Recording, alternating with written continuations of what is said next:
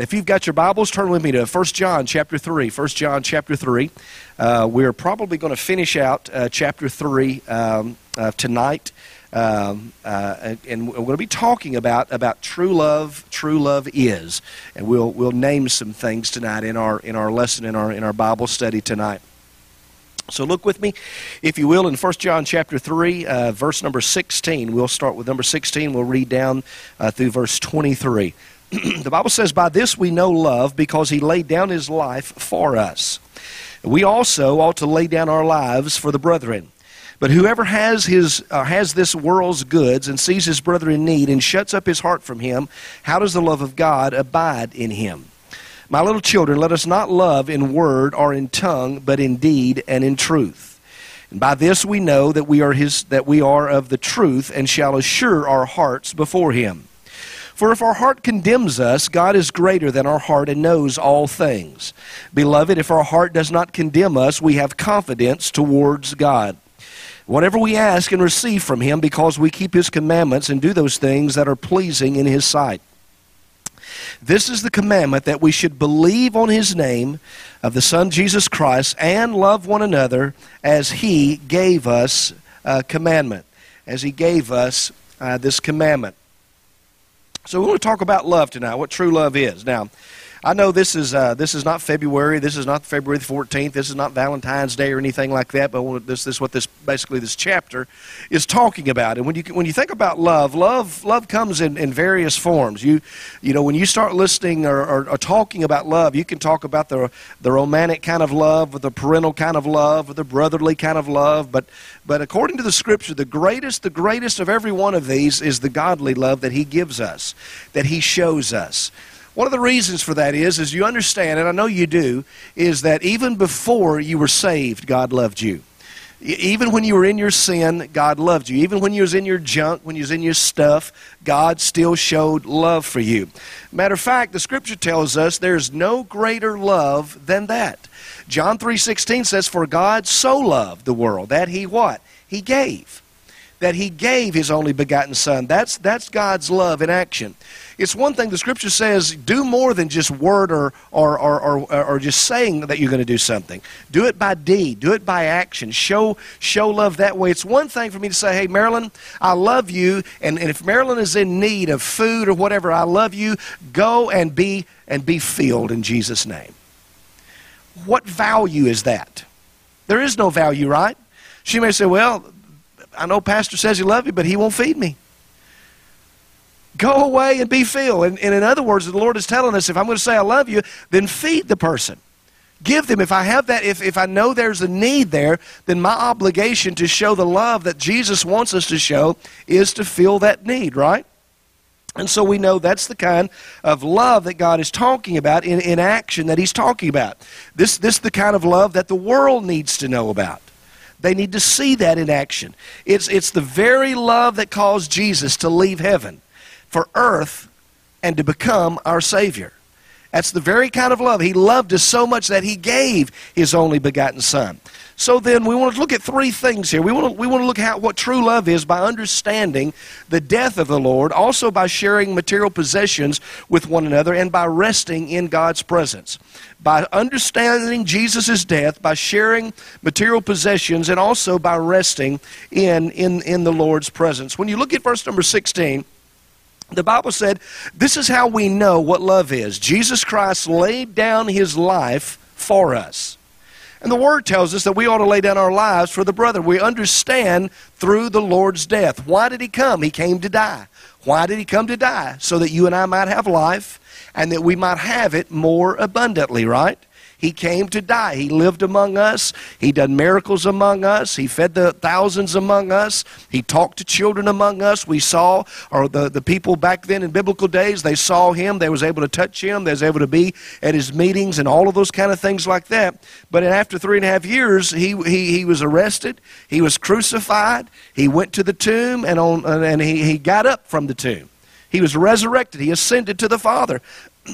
In other words, he laid down his life so that we could have life. John 15:12 says, "My command is this." He said, "Love each other as I have loved you.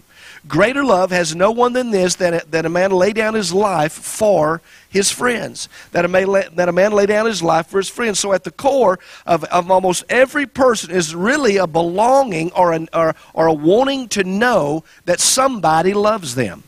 Go anywhere you want to find. You go to some of the orphanages today. You can go to some of these places and hospitals that young people is in today where they have no mamas, they have no daddies. All they're looking for is for somebody to love them.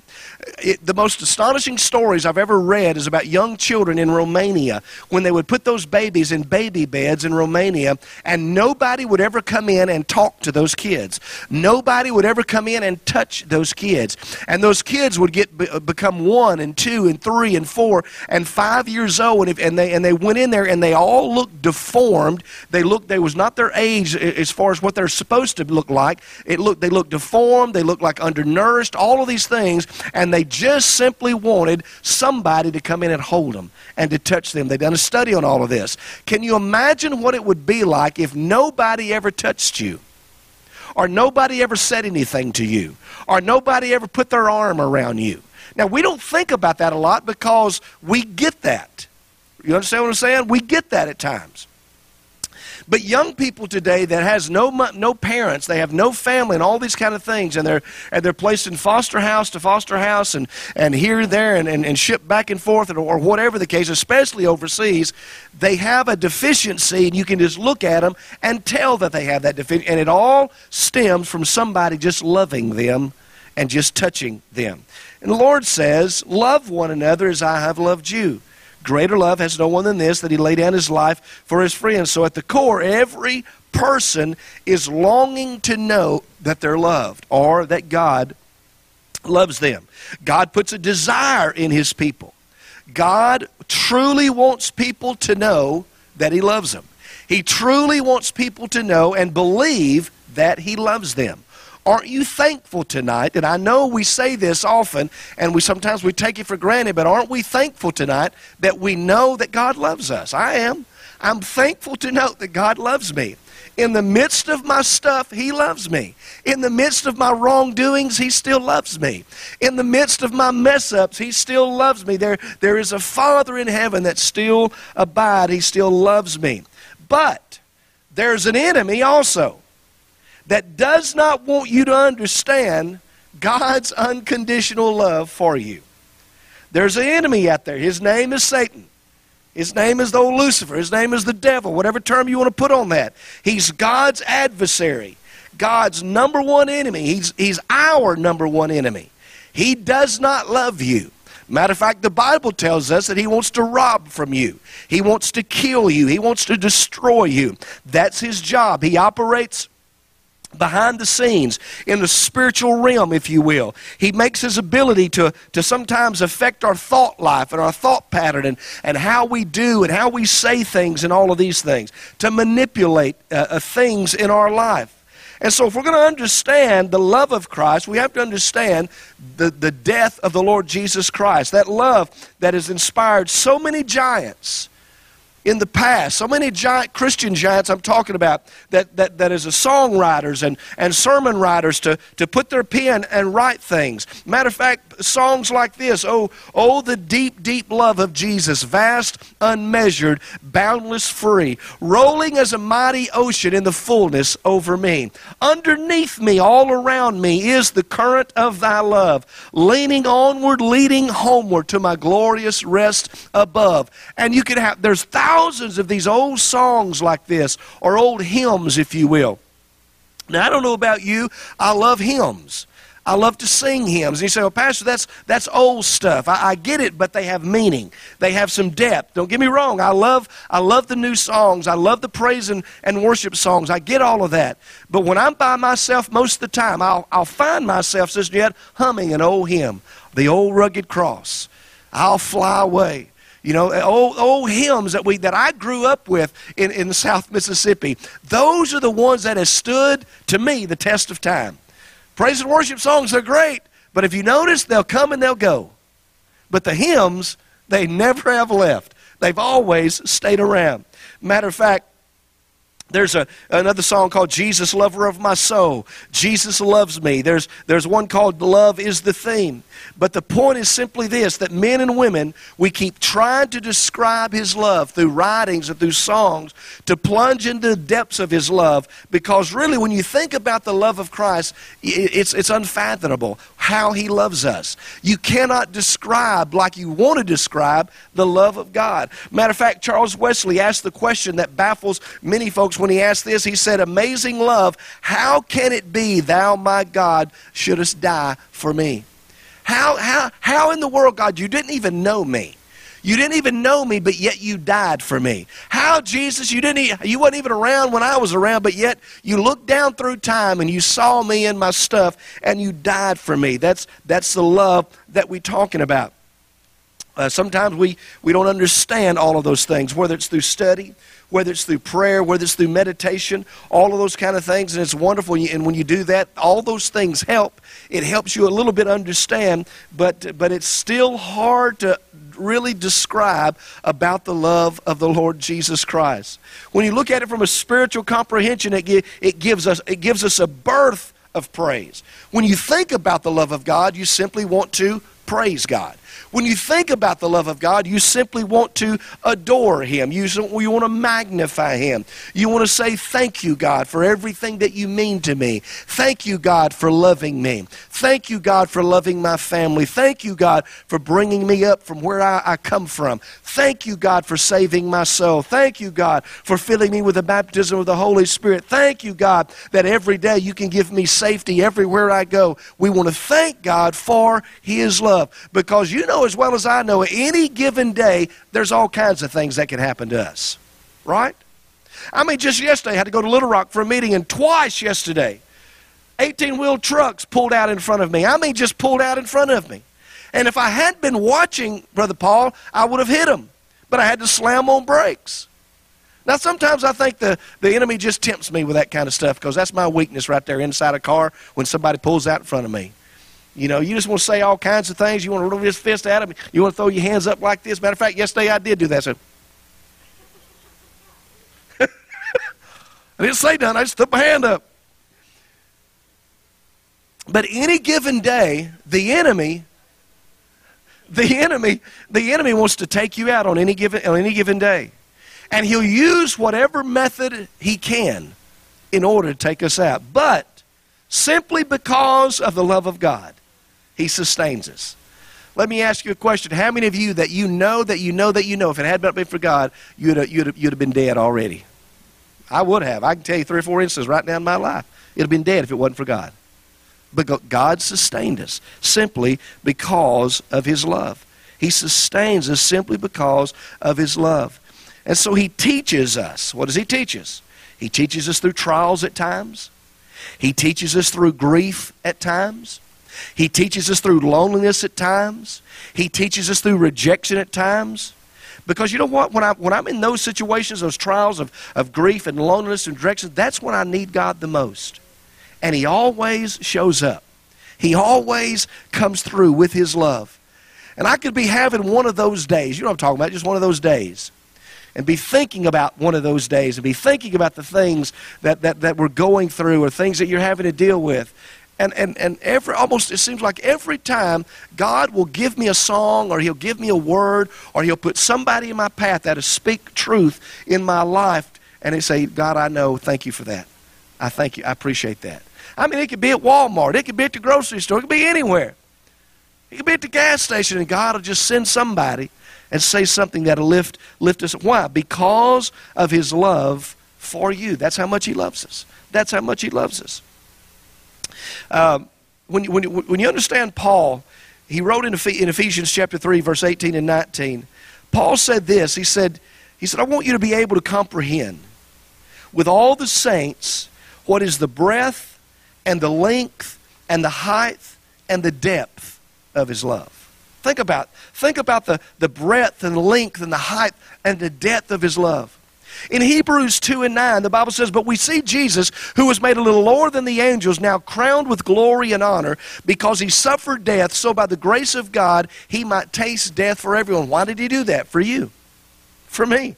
1 Peter 2:24. The Bible says, He Himself bore our sins in His body on the tree so that we might die to sins and live for righteousness. By His wounds you have been healed. Why did He do that? Why did He go through that? Because of His love for you.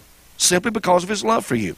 2 Corinthians 5:21. God made Him who had no sin to be sin for us, so that in Him we might become the righteousness of God. Why did He lower Himself to do that? He done that simply because of His love for you and I. Amen. Because He loved us. And so the death of the Lord shows us really what true love is.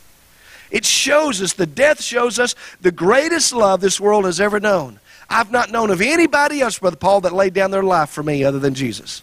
He's the only one that I know about that was willing to lay down. Now, if I was asking a question, hey, would you lay your life down for Pastor?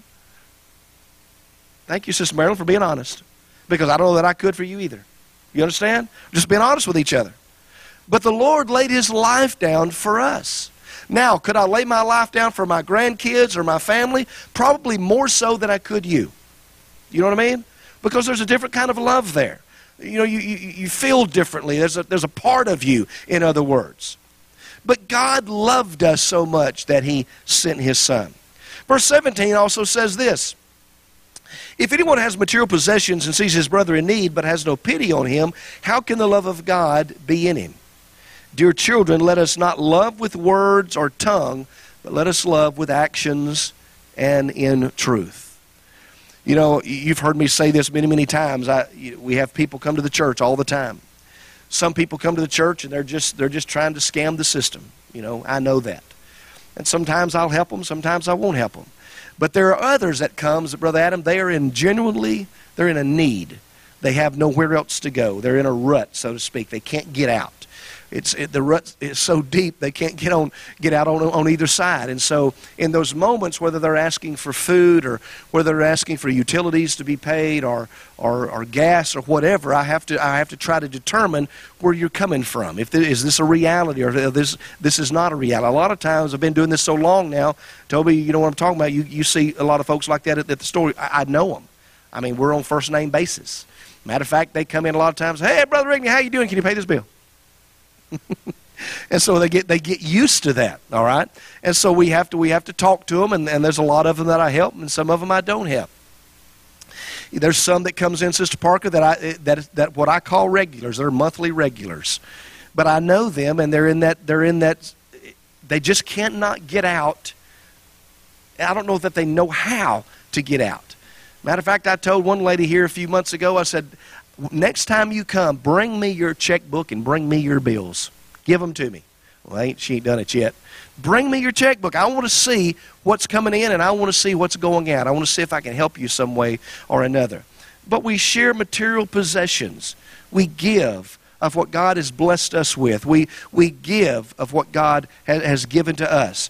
Let me give you just a few funny things here, but these are actual statements and actual letters or notes that people has wrote into the welfare department. This is some of them as far as their applications wanting to receive payments.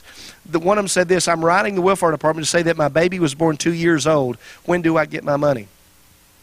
The other one said, Mrs. Jones had not any clothes for 2 years and has been visited regularly by the clergy. give some. Now think about that one just a little. I cannot get sick pay. I have sick children. Can you tell me why? Can't get sick pay. 6 children.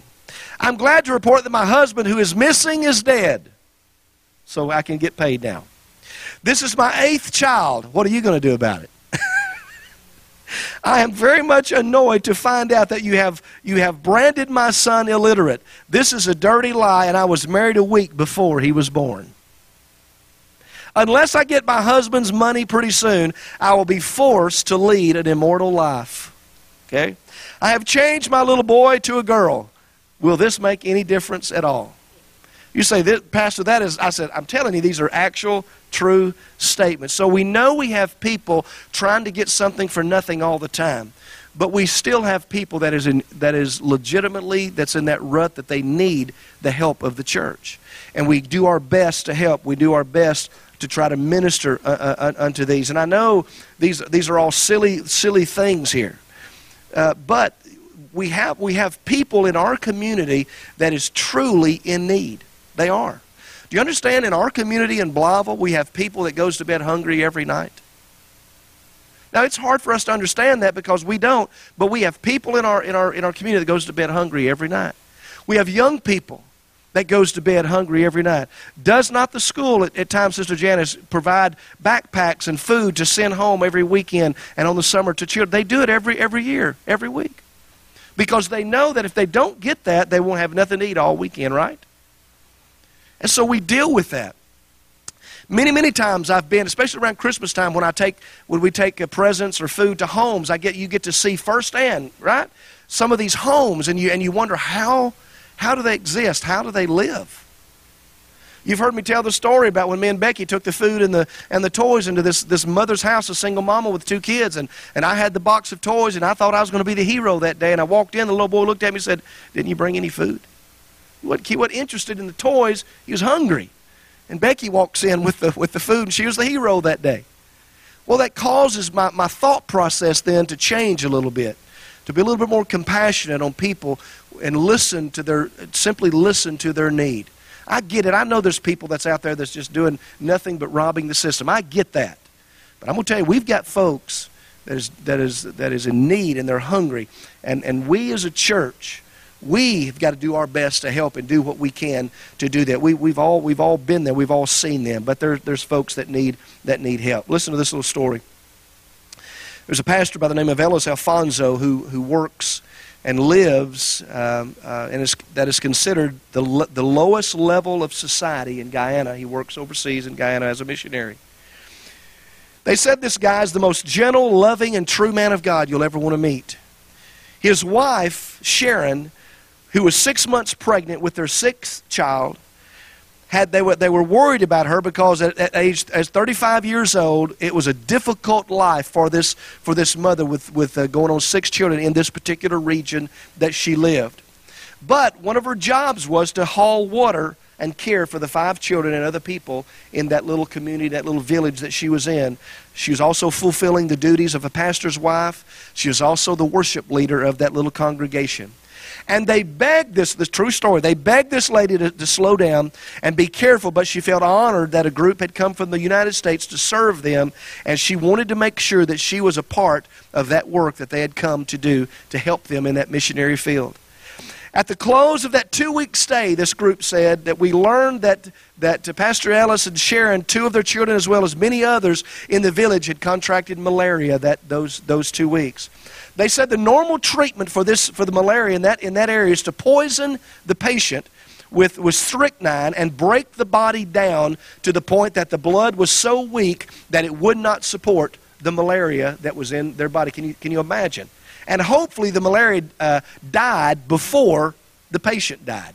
You talking about faith? We're going to talk about faith Sunday, but that's faith right there. That's some faith. Nobody was sure what to do with this pregnant lady. But after our return, they said we were told that they had treated her, and she seemed to be doing much better. Sharon delivered a healthy baby boy, Jonathan, 7 pounds, 11 ounces, and they said since conditions were so different in that area than they were, new mothers stay in bed and rest to regain their strength for a couple of days after the birthing experience. But the next day, Sharon sent word to her sister, asking her sister to bring some rice, bring some water. When her sister came to deliver that nourishment, the rice and the water, she found Sharon dead with the baby quietly laying beside this mother. Now, you read stories like that, and that sort of grabs your heart a little bit. It sort of pulls the love strings of your heart. The point is this. When you and I, when we're faced with honest needs, how then can we turn them away when we know things like this is going on even today and everywhere? Especially on a mission field. We have people that are suffering today all over the world simply by doing good things to bless people. That's what I'm talking about when we share the evidence of God's love in our hearts. I was so blessed. I don't know if you saw this, Dad, but my cousin Saxton, who pastors in Winona, Saxton has been here preaching. He was in his little city and he was doing some work, some some evangelistic work and all of that, and he was in the prison, one of the prisons down there, and he talked to a guy that was from his, been in prison for 35, I think 20 years, I may have that wrong, but anyway, he got to meet this guy, and he was from Saxton's area, and so Saxton invited him to come to church, and this is a black man, and the black man said, there's never been a white man ever invite me to their church, and this is what Saxton told him. This is a South Mississippi boy. He said, well, there's a new white preacher in town, and things is fixing to change. And I was so proud of that. That was so awesome. And I was so glad that he was able to do that, because he what he wanted to do is make a change and get this guy to understand, I want you to know that I love you. God loves you, and I love you too. And if we can help you, if we can set you up, if we can feed you, if we can do whatever we have to do, then we want to let you know some way or somehow of the love of God. And that's what we're talking about as far as sharing in the evidence and sharing the possessions, sharing those material things that we have to bless other people. Let me ask you a question. How many of you would be honest with me and say with me that I've got more things in my house than I'll ever use right now? We all do. Really, we do. We've got things in our house that we've never have messed with, right? Some of us has got two car garages, and we've never kept a car in there because we've got boxes in there. That's what we use it for storage. And we've not been in them for years. We have to go and look in the box. We've got more. We do. And so when we have people, those legitimate people, and I'm not saying that you don't do that. You do that. You give and you bless people, and I thank you for that. But that's what we're talking about as far as sharing the love of God by sharing those possessions. The last thing is this, is we understand the love of God. We can understand what true love is simply by resting in the presence of Almighty God. Now, there is nothing, and I know you know what I'm talking about when I say that there is nothing like that. There's no way I can explain that. If you've never just been in God's presence and just got lost, if you understand what I mean, in the presence of God, then you need to experience that. you need to find that. That's something, Sister Parker, that's so amazing that it's so personal with you and between you and God as well. When you get lost in the presence of God. Verse 19 says, this then is how we know that we belong to the truth, and how we set our hearts at rest in His presence whenever our hearts condemn us. For God is greater than our hearts, and He knows everything. One translation, verse 19, says this, when we love others, we know that we belong to the truth. We feel at ease in the presence of God. But even if we don't feel at ease, God is greater than our feelings because He knows everything. I told you Sunday, God was huge. God's big. He's a big, big God. God has the answers to everything, every problem that we might have. And so the question is then, do we feel at ease in His presence? We should. We should feel at ease in His presence. We should feel at ease in the presence of Almighty God. What do we come to church for? What do we have devotion time for? What do we pray in our private time for? We simply want to be in the presence of Almighty God. In the presence of Almighty God. There was a Sunday school teacher one time that was discussing the Ten Commandments with a class of 5- and 6-year-olds. And after she began to explain about the commandments, she got to the commandment about honoring thy father and the mother. And she said, is there a commandment that teaches us? She asked the class, is there a commandment that teaches us how to treat our brothers and sisters? And without missing a beat, there's one little boy that raised his hand. He said, yeah, there's one, thou shalt not kill. That's the commandment, thou shalt not kill, how we treat our brothers and our sisters. Well, when you look at that, if we have that desire in our hearts to kill somebody or hurt somebody or to get even with somebody, then we're probably not feeling at ease in God's presence, aren't we? We're probably agitated. We probably have anxiousness. We probably have all kinds of things that's going on in our life. Do we feel at ease at all times? Do we feel at ease at home? Do we feel at ease at shopping? Do we feel at ease at Walmart? Do we feel at ease in Kroger? Do we feel at ease dining in or dining out or while playing or on vacation? Are we at ease in the presence of Almighty God? In the presence of Almighty God. Let me close with this. In England in the early 1800s, there were two sons, and you may have heard this before, that were born to a family whose last name was Taylor. The older son set out to make a name for himself by entering Parliament He gained public prestige, but the younger son chose to give his life to Christ. He later recalled, well, do I remember as an unreserved consecration, he said, I put my life, my friends, my all upon the altar. I felt I was in the presence of God, entering into a covenant with the Almighty.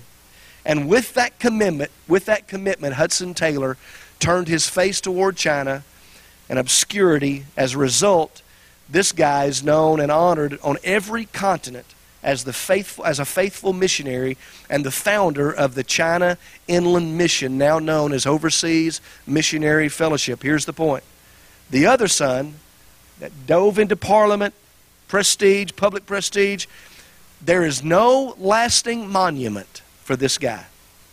When you look at the encyclopedia and you look to see about Taylor and his brother, you'll find these words. When you look for this one brother of Hudson Taylor, you'll find these words. It was the brother of Hudson Taylor. Didn't he give his name? The brother of Hudson Taylor. He that doeth the will of God, 1 John 2:17 says, abideth forever. Hudson Taylor poured his life into ministry, poured his life into becoming a missionary all over the world. Go back and do some research on him. He's ministered and he's brought people to Christ.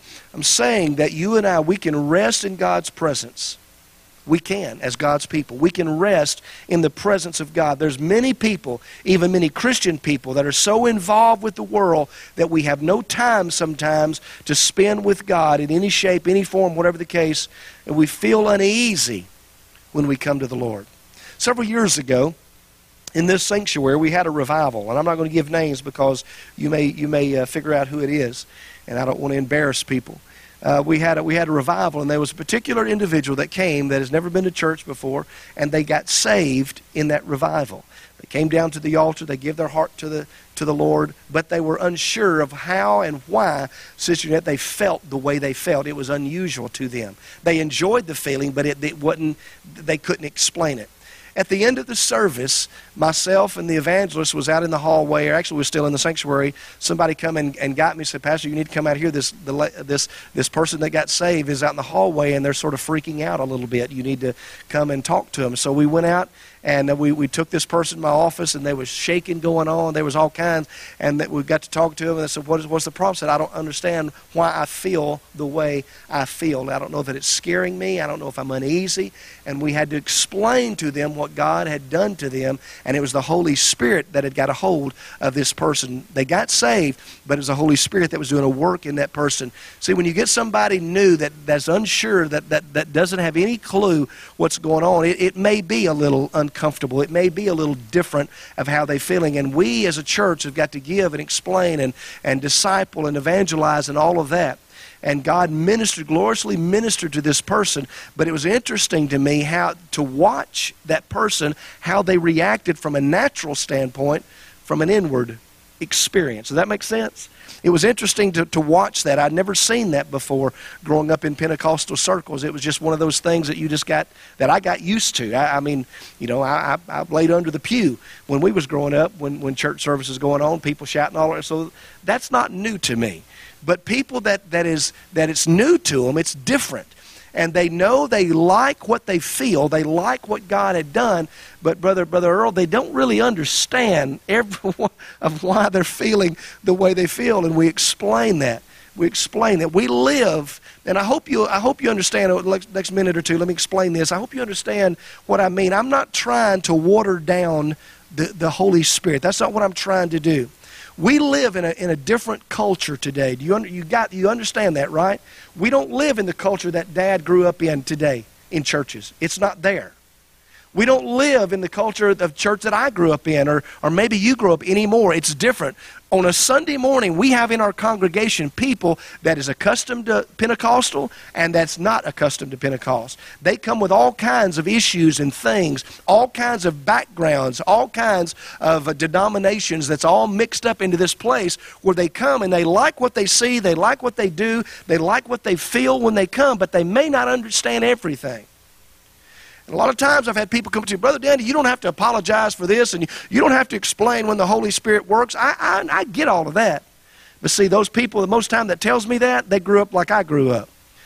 But if you've got somebody that comes and as a friend of yours or that comes and sits and people starts jumping around and starts speaking in tongues and they've never been in a church house where that's happened, it freaks them out. And so you've got to take a little time to explain and to share the gospel. Jesus, you remember Scripture, he never forced himself on anybody, right? Never forced himself. I grew up in a time, Brother Paul, I don't know if you did, but I grew up in a time when if I went down to the altar, I guarantee there's going to be 4 or 5 ladies going to get behind me and some folks in front of me, and they'd slap me on the back. Oh, brother, you got it, you got it. They'd hit me on the head. Come on, come on. They'd hit me on the chin like, oh, come on, you got it, you got it. And they'd slap you all over the place. Now, I'm okay with that. I'm used to that. But if you get somebody that's not used to that, if you're a prayer warrior, let me just teach you a little bit something. If you're a prayer warrior this place tonight, an altar worker, don't do that to them. You're going to run them out of here. You'll run them out. You'll run them out. And I'm not trying to water down the Spirit of God. God, he's a gentleman, and he'll come in, but we have to teach. We have to train. We have to disciple. We have to love, all right? You ain't going to beat somebody into salvation. Does that make sense? You're not going to beat them there. You got to love them. You got to love them into salvation and explain to them about the goodness of Almighty God and talk to them about what is happening in their life. 1 John 2:15 says, do not love the world or anything in the world. If anyone loves the world, the love of the Father is not in him. Somebody one time said this, that Christians have just enough religion to make them miserable. Isn't that sad? But it's true. Just enough religion to make them miserable. Too much to be happy at dances, and too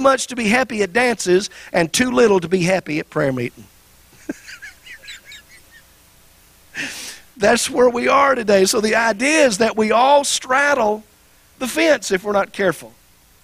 We straddle the fence somewhat, and when it comes to the world, but we've got to make the decision. I'm not going to straddle the fence anymore. I'm going to be with God, or I'm going to be with the world. Matter of fact, Jesus himself said, "I'd rather you be lukewarm." Right? Either be hot or cold. Don't be lukewarm. Because if you're lukewarm, I'm going to spew you out of my mouth. So be hot or be cold. Don't be in the middle there. Don't be in the middle there. So the only way we can know true love is simply by listening to God and simply by walking with him. Now, I hope you understand what I'm fixing to say, and then I'm going to let you go. Your relationship with God should be everything to you. It needs to be everything. My relationship with God needs to be more important than my relationship with my wife. My relationship with God needs to be more important to me than it does my son or my daughter or my grandchildren. I love them. I would lay my life down for them, but my relationship with God needs to be number one. If it's not number one, if it's not in the right order, then there's nothing else that's going to work itself out. Everything will be off somewhat. You understand what I'm talking about? It'll be off somewhat. It's almost like you remember the toy that I think they still make it, that the kids used to play with. It was on a little thing, and it had these round rings, these colorful rings, and you started off with the big one that led to the top. It was like a cone. If you went to put those things on and it's not in the proper order, you wouldn't get all the rings on the little cone thing, right? You had to have it in the right order for it to fit and for it to fit right. You can't put a square peg in a round hole. It's not going to work. Well, if you're a carpenter, you may can. You've got to work on it a little bit. But typically you can't. It's got to fit. It's got to have the proper order. What I'm saying is your relationship with God has to be in the proper order, in order for everything to align itself up and to work. Make sure that you understand what true love is. We throw this word love out all the time. Love this, love that, love that. We throw it out. It's meaningless at times anymore. It doesn't mean anything. But what we're talking about is our true love for the Lord Jesus Christ and our relationship with him. And we understand that through his death. We understand that through following his example by giving unto others. We understand that by just simply listening and being in the presence of Almighty God. In the presence of God, he'll show you his love. In the presence of God, he'll take care of you. In the presence of God, he'll give you exactly what you need in order to make each and every day. Amen? Amen. Let's pray. Father, we thank you so much for this day. We thank you for your touch on our life tonight. So thankful, God, for these that have come out tonight to study your word and to listen, oh God, to your word. And I pray that as we leave tonight, God, that you would just overflow in us, oh God, your love. Every day, oh God, make your love known to us. Every day. Sometimes, God, I don't even understand how you love me, but you love me anyway. And God, when you love me, let me give that love out to others that's around me everywhere. Let me, when they see us, let them see the love of Jesus Christ. Let them see us. God, we may not even have to say anything, but just our actions, oh God, portrays your love. Help us to lead people to Jesus Christ in this age that we live. We still can lead people to Christ. We still can testify of the goodness of Almighty God. We give you thanks in Jesus' name.